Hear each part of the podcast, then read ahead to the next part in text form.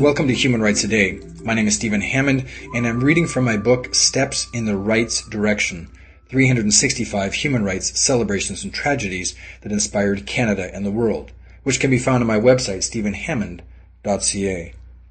On August 3, 1966, John Lennon's comments got the Beatles' records banned in South Africa. Sometimes artists joined governments and human rights organizations in pressuring the South African government to end its apartheid system, which legally denied basic rights to blacks. But on August 3, 1966, South Africa decided the Beatles had gone too far.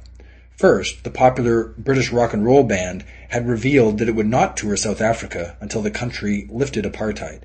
Then, referring to his band, singer John Lennon told the British Evening Standard, We're more popular than Jesus. Offended government officials banned Beatles records in South Africa for five years. Apartheid, on the other hand, survived another three decades. That was August 3rd, 1966. If you'd like to hear a human rights story each day, be sure to click on the subscribe button. I'll tell you another story tomorrow.